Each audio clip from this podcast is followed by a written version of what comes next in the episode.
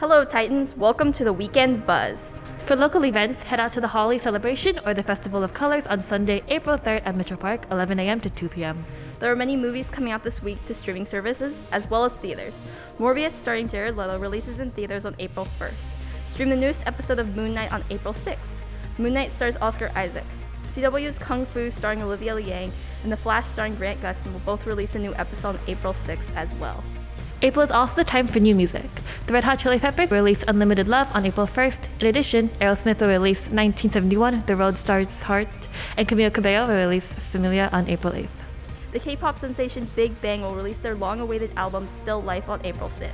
Also in the K-pop world, the girl group IVE will release their single, single album Love Dive on April 5th, and the girl group ITZY will release their first Japanese album Voltage on April 6th. That's the buzz. Have a spectacular spring break, Titans.